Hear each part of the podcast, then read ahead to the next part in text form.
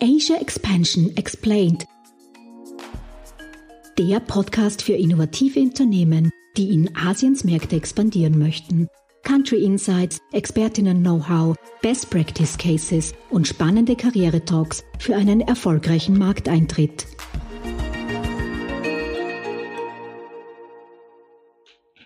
Hallo und herzlich willkommen zurück zu unserer 22. Podcast-Folge von Asia Expansion Explained. Mein Name ist Karina Margreiter und ich bin für das Programm Global Incubator Network Austria zuständig. Gemeinsam mit meinem Podcast Co-Host Fabian Gems, Geschäftsführer von Jam Solutions, geben wir euch wie immer wichtige Tipps und spannende Insights für eure Internationalisierungsstrategie. Unseren heutigen Experten kenne ich schon ein paar Jahre, da er auch unsere Jingo Asia Startups bei unserem Go Tokyo Programm unterstützt und ihnen dabei hilft, die richtigen Partner in Japan zu finden. Richtige Partner, das ist auch das Stichwort für heute. Das heutige Thema lautet nämlich How to find the right business partners in Japan. Und wir werden auch ein paar Success Stories mit euch teilen von internationalen und österreichischen Unternehmen, die in Japan erfolgreich sind. Karina, wenn du wenn du so willst. Äh, kannst du unseren heutigen Gast noch einmal ganz kurz vorstellen? Ja, das mache ich natürlich sehr gerne. Wir sprechen heute mit Arnold Akara vom Außenwirtschaftscenter Tokio. Arnold ist dort nämlich der stellvertretende Wirtschaftsdelegierte Österreichs in Japan. Und aufgrund der besonderen Eigenheiten des japanischen Marktes und der Sprache ist das kein Rotationsposten. Das heißt, Arnold ist seit nun über zwölf Jahren in dem Job. Ursprünglich ist er aber in Kärnten aufgewachsen und manchmal hört man auch noch seinen Dialekt. Danach studierte Arnold Recht, Wirtschaft und Psychologie in Graz, den USA und Japan, bevor er dann 2008 am Außenwirtschaftscenter Tokio begann. Arnold hat mit seinem Team in Tokio wesentlich am ersten Pioneers Festival Tokio mitgewirkt, betreut seit Jahren das Thema Startup und hat vor vier Jahren gemeinsam mit der deutschen und finnischen Wirtschaftsvertretung in Japan die TechBizCon ins Leben gerufen. Eine Startup-Konferenz, auf der jedes Jahr auch ein halbes Dutzend österreichische Startups mit japanischen Technologiefirmen, Investorinnen und Investoren und möglichen lokalen Vertretern vernetzt werden. Also ist Arnold genau die richtige Ansprechperson, wenn man nach Kooperationspartnern in Japan sucht. Wir freuen uns auf seine Insider-Tipps, Best Practice Cases und Success Stories. Herzlich willkommen bei uns im Podcast, lieber Arnold. Servus Arnold, freut uns, dass du heute bei unserem Podcast vom Global Incubator Network Austria Asia Expansion Explained dabei bist. Heute sprechen wir zum Thema How to find the right business partners in Japan mit dir. Aber vielleicht ganz am Anfang für unsere Zuhörerinnen und Zuhörer. Kannst du dich ganz kurz vorstellen? Ja, hallo Fabian, äh, hallo Karina. Freut mich natürlich, auch heute bei euch dabei zu sein, live hier sozusagen vom Außenwirtschaftscenter Tokio in äh, Japan. Und äh, wie ihr schon kurz einleitend bemerkt habt, ich bin schon länger hier, also schon seit über zwölf Jahren und habe natürlich dann auch schon viel erlebt in der Verbindung österreichischer Wirtschaft, österreichischer Firmen mit japanischen Firmen, Startups, Corporates, aber auch andere Organisationen und natürlich äh, viel vom, vom alltäglichen Geschäft. Selbst bin ich, äh, wie erwähnt, in Kärnten aufgewachsen, war dann noch längere Zeit hier in äh, Japan schon als äh, Student, habe dann zuerst Psychologie und äh, Jus noch gemacht und äh, insgesamt also Japan auch ein bisschen von einer anderen Seite kennengelernt, war eben als Student hier äh, in Hiroshima, nicht in Tokio und äh, kenne das Land eigentlich aus, aus sehr unterschiedlichen Blickwinkeln und ja, mag es nach zwölf Jahren immer noch. Sehr gut, perfekt. Karina, sollen wir gleich reinstarten in How to Find the Right Business Partners? Ja, Fabian, definitiv. Ich glaube, Arnold ist der perfekte Gesprächspartner heute, um dieses Thema anzugehen. Und daher, Arnold, bitte erzähl uns einfach, woher weiß ich denn als österreichisches Startup, das jetzt relativ neu ist auf dem japanischen Markt, welcher Partner gut ist, richtig für mich ist, ähm, wo finde ich den? Ja, ich glaube, das, das Entscheidende äh, bei dieser Frage ist eigentlich sozusagen, wie gut kenne ich mich selbst und was suche ich eigentlich in Japan? Also wir erleben natürlich immer wieder, ähm, dass, dass viele äh, österreichische Firmen, nicht nur Startups, äh, nach Japan kommen und selbst nicht genau wissen, was sie eigentlich in Japan suchen. Sprich, als Firma habe ich ja unterschiedliche Möglichkeiten. Ich kann einen Geschäftspartner suchen, ich kann jemanden suchen, der mir hilft einzutreten hier. Der mich vertritt als Ganzes, aber natürlich auch einfach jemand, der als Agent für mich arbeitet, der als Vertreter von mir arbeitet. Aber ich muss wissen, wo ich hin will. Für ein Startup ist es natürlich sozusagen noch einmal um die Dimension Investment, äh, und sozusagen Suche nach äh, einem Venture-Kapitalgeber erweitert. Da kommen noch viel mehr Möglichkeiten dazu. Wenn ich selbst weiß, was mich in Japan erwartet, sprich wie die Firmenlandschaft hier ausschaut, mich ein bisschen mit dem Markt befasst habe, dann tue ich mir natürlich viel leichter äh, zu wissen, welche Personen bzw. welche Firmen ich mir eigentlich als Partner suche. Und dann ist es natürlich, dass man hier in den Markt reingeht, gibt es natürlich die unterschiedlichsten Varianten, da kommen wir später vielleicht noch dazu, ähm, wer dann sozusagen der richtige Partner ist oder ob ein, eine Person oder eine Firma, mit der ich spreche, ein guter Partner für mich ist, das sieht man sehr oft aus der Kommunikation heraus. Die Kommunikation heute natürlich in Zeiten wie diesen, hauptsächlich virtuell, online, äh, über E-Mail und ähnliches. Sonst äh, in Japan natürlich das Um und Auf ist die persönliche äh, Beziehung, die persönliche Kommunikation mit den Personen, das persönliche Treffen. Kommunikation ist wichtig. Ähm, die Japaner sind vielleicht anders als andere Völker in der Kommunikation meistens sehr nett, aber auch, wie wir es hier in Japan sehr oft sagen, ai mai, nämlich ein bisschen vage. Und da sieht man dann, kann man recht rasch abschätzen, ob ein Partner wirklich geeignet ist für mich, wenn man sehr oft kommuniziert, es geht aber im Prinzip nichts weiter, der Partner ist zwar immer nett, fragt nach, aber es kommt eigentlich nichts weiter. Man wird nicht anderen Ansprechpersonen in der Firma vorgestellt. Ähm, es bleibt alles irgendwie vage. Da muss man natürlich dann mal selbst schauen, ob man äh, nicht anregen kann, dass man auch mit anderen Personen spricht, ob man über Kunden sprechen kann, Vertriebswege sprechen kann. Ähm, Im Prinzip äh, ist es für den Japaner oft nicht einfach in der eigenen Firma den Konsens zu finden äh, mit einem österreichischen Startup, mit einem ausländischen Startup, mit, mit einem ausländischen Geschäftspartner was zu machen. Es geht hier sehr viel darum, dass der Japaner selbst in seiner, seiner Firma einen Konsens erzielen muss, dass er sozusagen verschiedene Personen in der Firma überzeugen muss, dass dieses Projekt äh, was wird. Und äh, es ist einfach wichtig zu, zu erfahren, auch wie der Marktzugang des Partners ist. Das heißt einerseits, äh, wie weit ist er in der Lage, das Projekt in der Firma selbst zu pushen? Wer ist er in der Firma?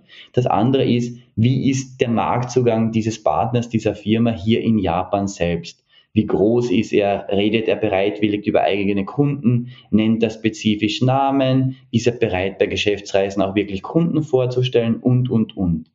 Mhm. Bei der Kommunikation vielleicht selbst noch wichtig ist natürlich sozusagen, dass das Thema überhaupt sprachliche äh, Probleme, die man oft hat mit den Japanern. Äh, das Englisch ist generell eher auf einem schwachen Niveau. Es kommt hier sehr oft zu Missverständnissen. Da gibt es dann auch, auch, auch viele Probleme, die man sich damit austauschen muss. Ich glaube, das sind, glaube ich, sehr, sehr viele wichtige Punkte von dir angesprochen. Klar am Anfang, äh, dass man als Unternehmen, das ist mir natürlich auch oft passiert, wo ich in China oder im Westbalkan war, das Unternehmen selbst nicht wissen, was sie genau wollen, nicht? Also deswegen gibt's ja genau auch die Außenwirtschaft Austria, die die äh, Unternehmen an der Hand nimmt und, und in die Märkte einführt. Ähm, zwei kurze Zwischenfragen von mir. Vielleicht beginnen wir äh, zunächst mit der Kommunikation, die du jetzt zum Schluss angesprochen hast. Ähm, E-Mail-Kommunikation generell. In manchen Ländern sagt man ja, ob das jetzt am Westbalkan ist oder auch in China, ähm, E-Mails kann man mehr oder weniger kübeln, jetzt um, um das einmal so salopp zu formulieren. Wie schaut das in Japan aus? Das werden wahrscheinlich äh, viele österreichische Startups jetzt auch nicht am Anfang wissen. Äh, kann ich da E-Mails hinschreiben? Wie ist das mit Cold Calls etc. etc.?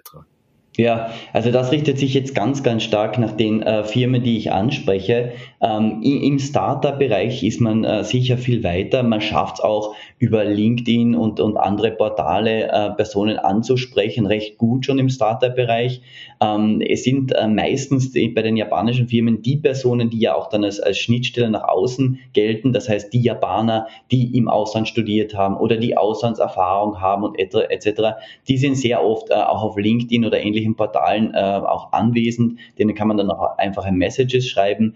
Das, das wird bis zu einem gewissen Grad äh, auch gut aufgenommen. Ähm, wenn man eine an und für sich japanische Firma äh, ohne sozusagen einen LinkedIn kontaktieren will, das, da tut man sich oft wahnsinnig schwer. Äh, es sind äh, bei, in, in, in japanischen Firmen sehr, sehr üblich, also ich rede jetzt von größeren japanischen Firmen, die man oft anspricht als, als Partner von Startups, ähm, was man da sehr oft sieht, ist nicht einmal sozusagen eine E-Mail-Adresse, an die man anschreiben könnte, sondern das, das, was man in manchen Ländern auch hat, dieses typische Anfragefenster. Ne? Also mhm. auf der Webseite der Firma gibt es so ein schönes Kontaktfenster und da steht halt dann drauf, Anfrage hierher schicken. Ne?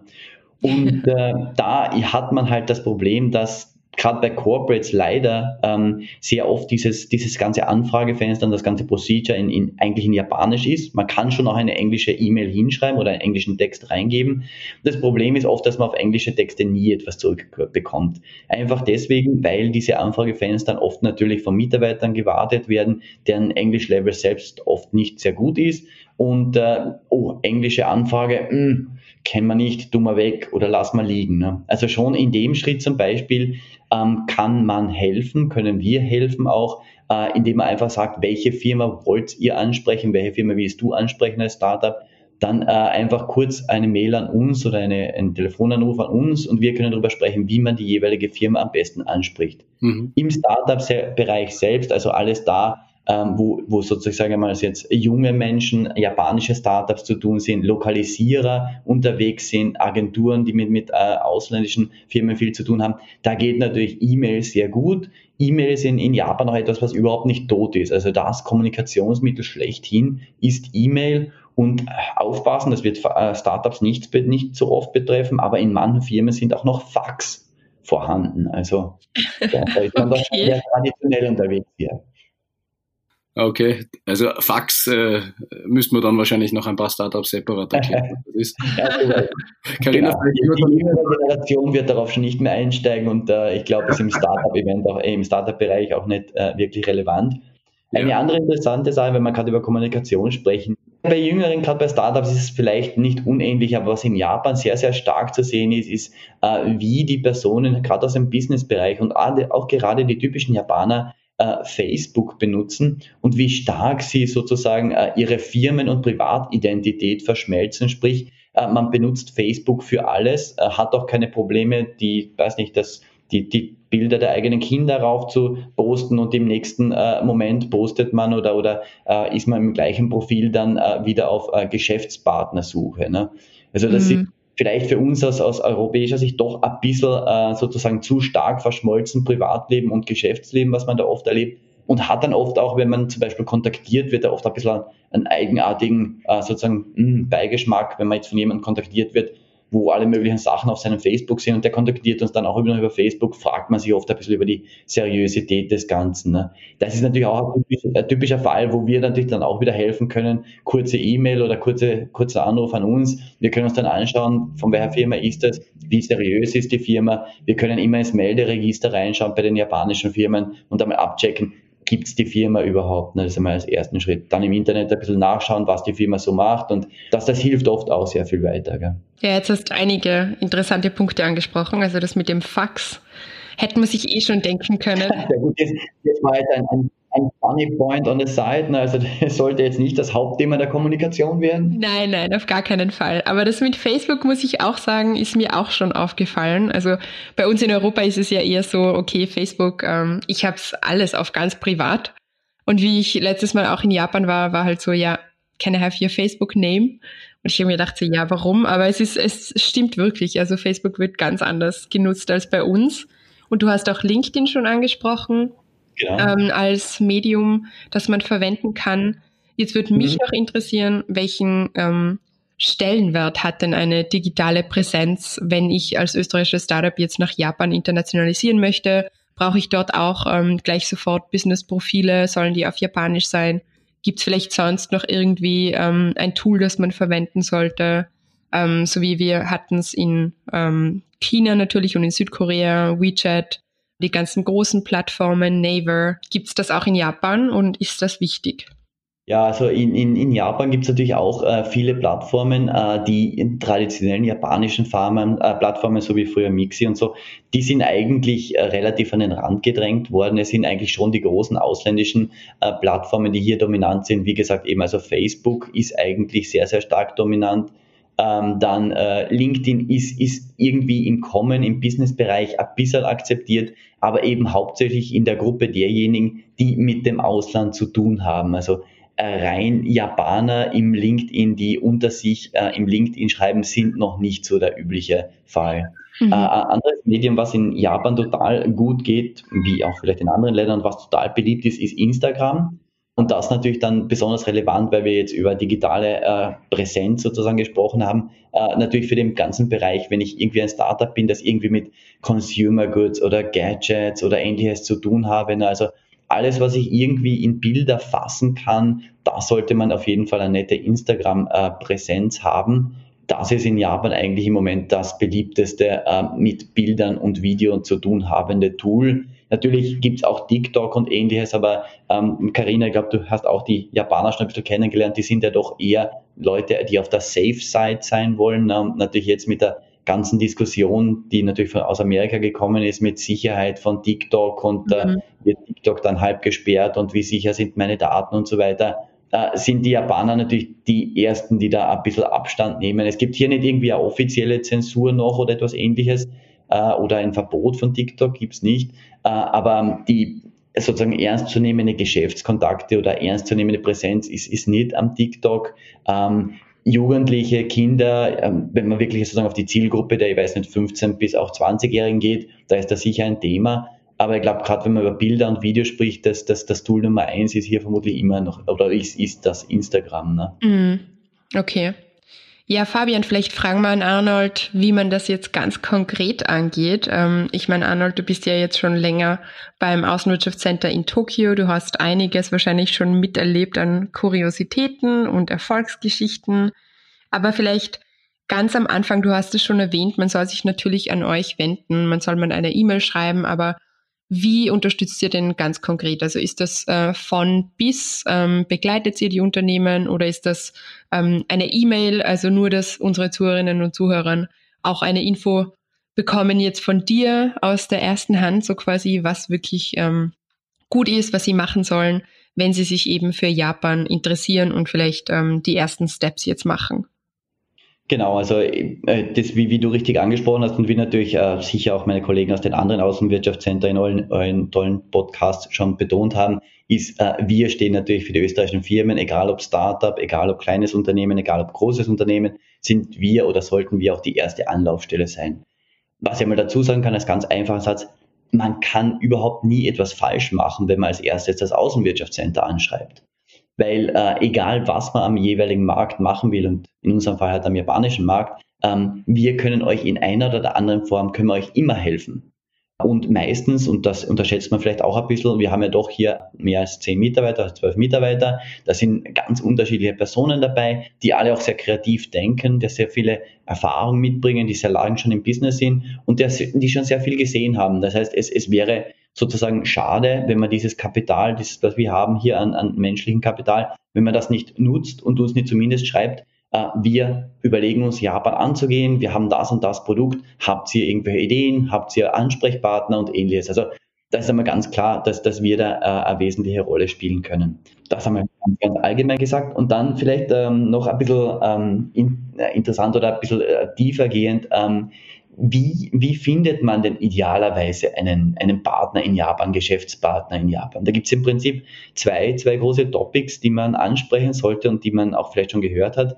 Das eine ist irgendwie so, das sich entdecken lassen. Das andere ist sich vorstellen lassen. Ähm, das Entdecken lassen äh, könnte man ganz einfach ähm, damit formulieren, dass Japaner gern selbst draufkommen, dass da ein tolles Projekt, ein tolles Produkt, eine tolle Firma existiert. Das heißt, man muss es den Japanern nur leicht machen, gefunden zu werden. Das heißt, ähm, der Japaner, wenn er zum Beispiel auf einer internationalen Messe ist und er findet selbst ein tolles Produkt, ist egal, ein Nahrungsmittelprodukt, ein, ein, ein neues österreichisches Getränk oder etwas ähnliches, und er findet das selbst dort am internationalen Stand, sammelt selbst die äh, Information ein, beschäftigt sich dann damit, dann hat das für den ein viel höheres Stellenwert, als wenn es ihm sozusagen durch irgendeine Werbung, durch eine Reklame, durch ein Posting oder irgendwie anders oder durch eine aktive Anfrage des ausländischen unbekannten Unternehmens nahegebracht wird. Mhm. Jetzt ist das natürlich eine Sache, also gut geeignet dafür sind natürlich all diese seriösen Events, die irgendwo stattfinden. Das können irgendwelche ähm, Exhibitions, also irgendwelche ähm, Trade Fairs sein, das können Kongresse sein, das können Startup-Festivals sein, das können alle diese Art und Sachen sein, natürlich gerade auch Acceleratoren und ähnliches. Ähm, ideal ist dann, wenn man jetzt weiß, okay, da sind auch viele Japaner unterwegs das kann man auch ganz einfach abchecken. Die meisten Messen, Kongresse und ähnliches haben Besucherstatistiken der letzten Jahre. Das heißt, wenn man sich jetzt irgendwie äh, Japan als Zielmarkt herausgesucht hat und man ist auch irgendwo in der Umgebung oder bei anderen internationalen Messen unterwegs, dann schaut man mal, wie stark die Japaner auch die auf diesen Messen oder Konferenz oder Acceleratorprogrammen oder äh, Festivals dabei waren. Mhm. Das ist der erste Schritt. Man schaut sich an, gibt es da viele japanische Besucher? Wenn es viele japanische Besucher gibt und das macht Sinn, dass man so sich, sich dort entdecken lässt sozusagen, dann muss man es den Japanern dann wieder ein bisschen sozusagen leicht machen, entdeckt zu werden. Das heißt, man baut ein paar Goodies ein in seinen Auftritt, egal wo man gerade ist. Was sind so Goodies, dass man ganz einfach machen kann? Ein einseitiger japanischer Flyer zum Beispiel.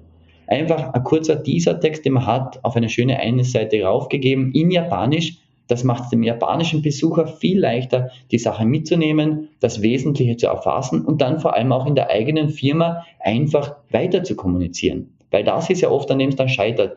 Der Japaner, der mit dem, äh, mit dem Startup oder mit, dem, mit der Firma im Ausland in Kontakt steht und relativ gutes Englisch spricht, der versteht das zwar, um es geht, aber dann, dann muss er selbst alles machen, um das intern weiter zu verkaufen. Wenn er jetzt schon ein paar Unterlagen hat auf Japanisch, wenn er es leicht weiterreichen kann, macht es das viel, viel leichter. Das eine ist einfach diese sprachliche Sache. Das zweite ist, dass man natürlich die Sachen hervorhebt, die man weiß, die sind wichtig für die Japaner. Was ist für einen Japaner wichtig? Für einen Japaner ist wichtig so Soft Factors wie, das ist ein verlässlicher Partner. Das ist ein Partner, der reagiert schnell, wenn ich Probleme habe. Solche Sachen. Das heißt, das kann man auch wieder ganz unauffällig und doch auffällig anbieten, promoten, indem man zum Beispiel, weiß nicht, Kundenratings oder Preise für, für gutes Service oder irgendwie schon, wir handeln innerhalb von acht Stunden oder zwölf Stunden oder 24 Stunden. Egal was, etwas, das dem Japaner sagt, aha, der hat genau diese Soft Factors, die ich brauche. Ne? Mhm. Also das sind Sachen, wie man sich entdecken lassen kann und was, was ganz, ganz wichtig ist, als eine Variante, das sozusagen sich am Markt unterzubringen. Ja, spannend merke, ich rede schon zu lange, aber vielleicht dann doch noch ein, ein kurzes äh, Wort zum, zum zweiten Thema, nämlich sich vorstellen lassen. Das ist überhaupt auch eine der Varianten, die am, am besten funktioniert in Japan. Ähm, vorstellen lassen kennt man natürlich auch aus der ganzen Welt. Ne? Ein Business-Kontakt macht ein Hey, uh, I introduce my new friend, irgendwas. Ne? Ähm, das ist nicht das, wie man sich in Japan vorstellen lassen vorstellt. Und zwar, was man in Japan hat, und das ist ganz wichtig, derjenige, dem jemand vorgestellt wird und der Vorstellende, also der Mittelsmann, beide gehen davon aus, also wenn die beiden Japaner sind, beide gehen davon aus, dass der Mittelsmann eine Art Garantiestellung hat. Mhm. Es geht viel weiter als nur, aha, der hat was gehört und stellt mir halt jetzt jemanden vor. Wenn ich ein japanisches Unternehmen bin und ich kriege von einem Japaner eine, eine, ein, ein ausländisches Unternehmen vorgestellt, dann bedeutet das für mich, der Mittelsmann hat das Unternehmen schon ein bisschen abgecheckt, der garantiert mir, dass das ein seriöses Unternehmen ist und dass das Produkt auch gut ist. Ob es dann schlussendlich zu meinem Portfolio passt, das ist natürlich etwas, das muss, muss ich entscheiden und ob die Businesskontakte passen und so weiter. Aber der Mittelsmann hat eine relativ starke Garantiestellung. Der ist dann auch lang eingebunden in die Kommunikation. Das heißt, ähm, die ersten, das ist nicht nur die erste CC-Mail, die dann äh, sozusagen an alle drei geht, sondern der bleibt dann oft bis zu den ganzen Geschäfts- Abmachungen oft bis zum Preisverhandeln bleibt er dabei im CC. Mhm. Und wenn es irgendwelche Probleme gibt, dann ruft der, der Japaner als erster den Mittelsmann wieder an und fragt, du, was ist denn? Da, da hast du mir damals den vorgestellt und uh, jetzt klappt es irgendwie nicht mehr so richtig. Ne? Okay. Was aber jetzt wieder umgekehrt bedeutet, wenn du dich mit einem guten Mann oder einem, einem guten Mittelsmann sozusagen vorstellen lässt, natürlich kann es auch eine gute Mittelsfrau sein, wenn du dich also gut vorstellen lässt, dann wirkt das extrem gut auf den möglichen japanischen Partner. Okay. Und das ist dann wieder auch eines, wo wir einhaken können, weil wir ja hier sozusagen als Advantage Austria Tokyo, als auch äh, Teil der österreichischen Botschaft hier sind wir eine offizielle Vertretung der österreichischen Wirtschaft Und die Leute, denen wir etwas vorstellen, die wissen, aha, die haben keine eigene Agenda, außer eine gute Firma unterzubringen. Die haben kein Gewinnmotiv. Das heißt, derjenige, den, den die österreichische Botschaft, Außenwirtschaftscenter österreichische Botschaft vorstellt, der weiß, das hat ein gewisses Vertrauen. Okay. Ja, spannend, Fabian, oder? Das erinnert mir ein bisschen an ähm, den Gesichtsverlust, den wir auch in China schon besprochen haben. Also wenn man jemanden vorstellt, muss man sich dessen bewusst sein, dass das auch Konsequenzen hat. Ähm, und man sollte nur die denen, denen man vertraut vorstellen, würde ich jetzt mal sagen. Oder was meinst du? Ja, da bin ich voll, voll bei dir, aber ich glaube, das geht in, in, in Japan wirklich noch einen Schritt weiter, nicht? Also es wäre jetzt eher untypisch in China, wenn man dann immer noch immer CC gesetzt wird. Ähm, dahingehend umso wichtiger, dass man die, die, die, die Services, äh, die ja den österreichischen Unternehmen zur Verfügung stellt, der Außenwirtschaft Austria auch nutzt. Ähm, was, was mich noch äh, interessieren würde, lieber Arnold, wir haben jetzt schon über ein paar Themen gesprochen. Vielleicht können wir auch noch in ein paar Success Stories, wie das bei der Außenwirtschaft äh, so, so, so gern genannt wird, sprechen, um auch konkrete Beispiele noch einmal plakativer unseren österreichischen Unternehmen ja, entgegenzubringen. Äh, kannst du uns da so ein, zwei, drei, vier, so viel Zeit haben wir ja leider nicht mehr, weil die Zeit äh, so schnell verrinnt, aber kannst du uns da noch ein bisschen was erzählen, ganz konkret? Weil ich kenne es von meiner Zeit mit der Außenwirtschaft Austria natürlich auch. Ähm, da hört man dann nachher, na, ich habe gar nicht gewusst, dass ihr das auch macht.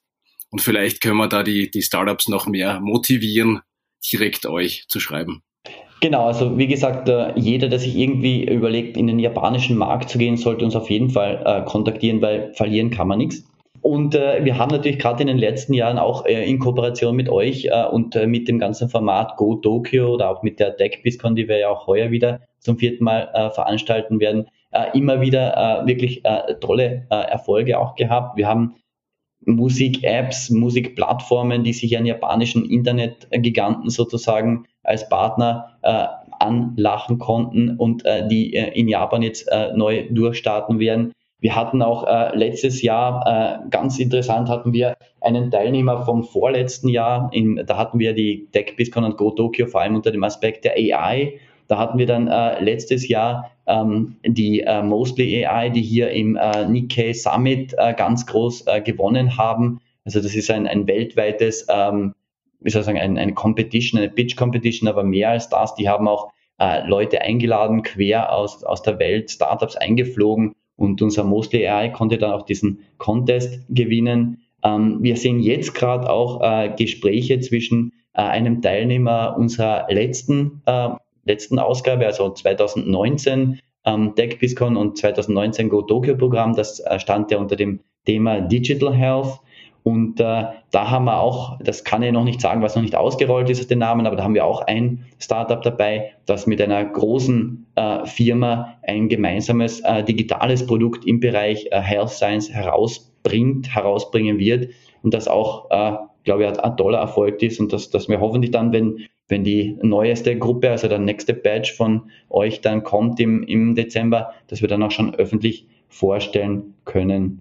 Nebenbei gibt es natürlich viele andere äh, sozusagen Erfolgsstories, die wir ständig äh, oder ständig, die wir immer haben mit, mit österreichischen Firmen aus allen ganz unterschiedlichen Bereichen. Wir machen ja mehr als sozusagen nur äh, Tech-Startups. Wir haben äh, immer wieder, äh, gerade auch im, im Engineering-Bereich, wo wir österreichische Firmen, die Gadgets oder Robotics oder ähnliches machen, äh, mit japanischen Firmen verbinden. Wir haben da äh, in, in, den letzten Jahren äh, auch viel im Bereich äh, Energie und äh, Smart City machen können. Einiges jetzt auch im Life Science Bereich. Im Life Science Bereich haben wir jetzt auch ein ganz, ganz äh, tolles österreichisches Startup, dass äh, eine eigene, auch in, im, im Covid-Zusammenhang in Österreich mit entsprechender Unterstützung auch ähm, von euch, vom AWS, ausgestattet wurde und dass auch in Japan jetzt äh, demnächst in den Markt in klinischen Studien eintreten wird, also im Markt noch nicht, aber in die klinischen Studien eintreten wird. Japan ist als Markt für, für Startups natürlich nicht einfach, aber es bietet dann, wenn man den richtigen Partner gefunden hat, schon ganz tolle Möglichkeiten. Super, Arnold. Äh, jetzt muss ich gleich, ich weiß, die Karina fragt auch gleich eine Frage, aber ich habe auch noch eine. ähm, jetzt haben wir sehr viel über die Do's gesprochen. Ich bin mir aber sicher, in deinen zwölf Jahren hast du auch einige Don'ts erlebt. Kannst du da noch äh, ein paar hervorheben, weil das ist etwas, was, was mir zumindest in meiner Zeit bei der Außenwirtschaft sehr oft passiert ist, äh, was wir auch versucht haben zu kommunizieren. Was sind die häufigsten Fehler? Was sind die häufigsten Fehlerquellen? Ja. Was sind Dinge, die man nicht machen sollte? Genau, also eine große Fehl, Fehler, den man vielleicht sozusagen, äh, kann man unter dem, dem, dem Schlagwort Halbherzigkeit äh, irgendwie zusammenfassen. Man glaubt, okay, ja, Japan, das ist der Markt, da will ich hin, das will ich probieren und dann macht man es aber nur halbherzig. Halbherzig heißt jetzt nicht, dass der Österreicher beim, beim Moment, in dem er glaubt, er wird Japan angehen, dass er da halbherzig eingestellt ist, das nicht. Halbherzig heißt, dass man oft unterschätzt, wie viel Mühe äh, und wie viel Zeit, personale Ressourcen und also vor allem in Zeiten der Reisetätigkeiten dann auch finanzielle Ressourcen im Sinne von persönlichen Kontakten notwendig ist. Also man darf Japan nicht unterschätzen, was äh, die, die, die Persistence, also die, die, den vollen Einsatz, den man bringen muss, äh, bedarf. Und wir haben immer wieder Fälle, wo, äh, wo wir den, den, den Firmen von Anfang an kommunizieren, ja, super Produkt, schaut alles interessant aus, aber ihr müsst hier länger äh, tätig sein, ihr müsst hier euch öfter zeigen. Die Japaner haben erst ein Vertrauen, wenn ihr ein Jahr, doch zweimal, dreimal dort wart, zwei Jahre, zweimal dort wart, beim Messen, Messeteilnahmen. Meistens sprechen äh, japanische Partner oft überhaupt erst Firmen an, weil sie gesehen haben, aha, der war letztes Jahr da, heuer ist er wieder da, Produkt ist gut, hat wieder ein paar neue Referenzen bekommen. Japaner sind üblicherweise nicht die, die sofort auf irgendwas aufspringen. Die wollen eine Beständigkeit sehen und diese, diese Beständigkeit, die die sehen wollen, ist, ist oft viel mehr, als was wir sozusagen als Europäer oft als äh, ja, wir geben uns ein halbes Jahr oder ein Dreivierteljahr oder vielleicht maximal ein Jahr für den Markteintritt. Ähm, das ist dann sehr oft zu kurz. Also die Halbherzigkeit im Sinne von, man muss lang dabei sein und man darf nicht zu früh aufgeben. Das wäre vielleicht eines der wichtigsten äh, Dinge. Das Zweite, was man vielleicht auch noch so sagen kann, ist eben, dass man die, die Kommunikation und äh, vor allem die am Anfang sehr oft äh, kommenden vielen Detailfragen der Japaner nicht unterschätzen darf. Es ist oft man, man, man kommuniziert, man hat einen ersten Business-Kontakt, man kommuniziert dann, äh, schaut interessant aus, der, der japanische Kontakt schaut aus, als hätte er Interesse. Und dann kommen noch einmal E-Mail mit Fragen und noch mehr Detailfragen, noch mehr Detailfragen, noch mehr Detailfragen. Und irgendwo überlegt sich dann der Österreicher, naja, so viele Detailfragen, was will der von mir, will der mein, mein, mein Ding kopieren oder was, was will er eigentlich, ne?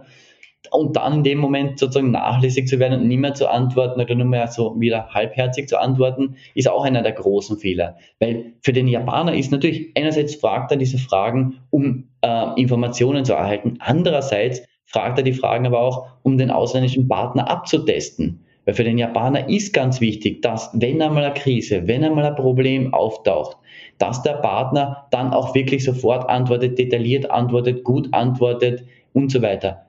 Wenn er das im Vorfeld schon sieht, dass im normalen E-Mail-Verkehr, im normalen Kommunikationsverkehr Antworten nur schleppend kommen, spät kommen, halb kommen und so weiter, dann ist für den Japaner schon klar, mh, hm, wenn ich mal eine Krise habe, kann ich mir auf den nicht verlassen, da lieber Finger weglassen. Ne? Mhm. Und das sind ganz, ganz wichtige Sachen, dass man diesen ersten Kommunikationsprozess auch irgendwo als, als Test für sich versteht. Ne? Ja, ich glaube, du hast jetzt perfekt zusammengefasst. Also Tokio oder Japan generell ist kein Markt äh, im Vorbeigehen. Wir sehen es ja auch bei den Go Tokyo Teilnehmern. Ähm, es können sich erst Jahre später daraus Kooperationen ergeben mit japanischen Partnerinnen und Partnern. Ich glaube, es ist wirklich wichtig, dass man dranbleibt und dass man auch die Ressourcen hat.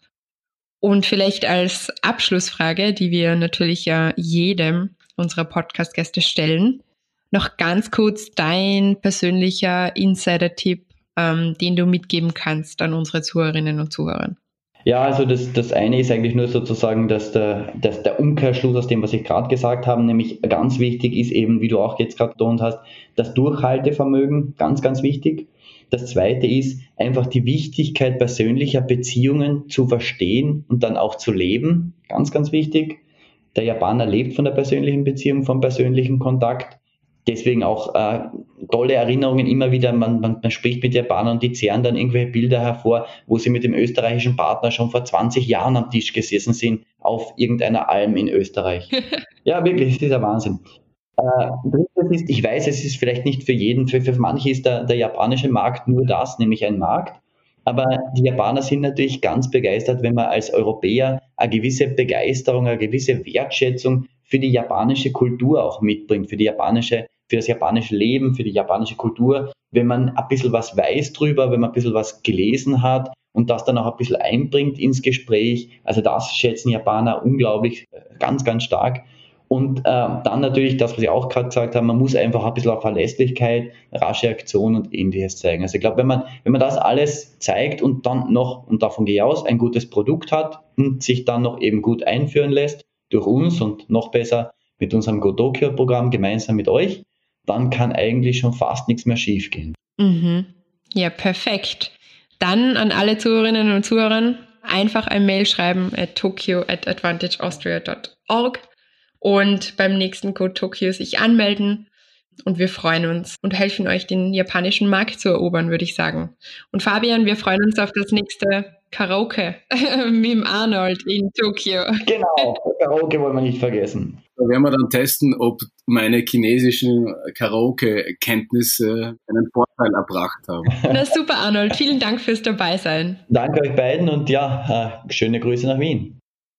Liebe Zuhörerinnen und Zuhörer, wir sind schon wieder am Ende unserer heutigen Folge angelangt. Wir freuen uns, wenn ihr auch nächste Woche wieder mit dabei seid bei Asia Expansion Explained. Das war Asia Expansion Explained, Ihr Podcast für eure Internationalisierung nach Asien. Ihr habt Fragen, Anregungen, Wünsche? Dann schreibt uns unter podcast.gin-austria.com. Weitere Infos zu den Startup Services von Global Incubator Network Austria findet ihr auf gin-austria.com. Ready for the next steps? Go big, go global, go Asia. Dieser Podcast ist eine Kooperation zwischen Jam Solutions und dem Global Incubator Network Austria, ein Förderungsprogramm des Austria Wirtschaftsservice und der österreichischen Forschungsförderungsgesellschaft.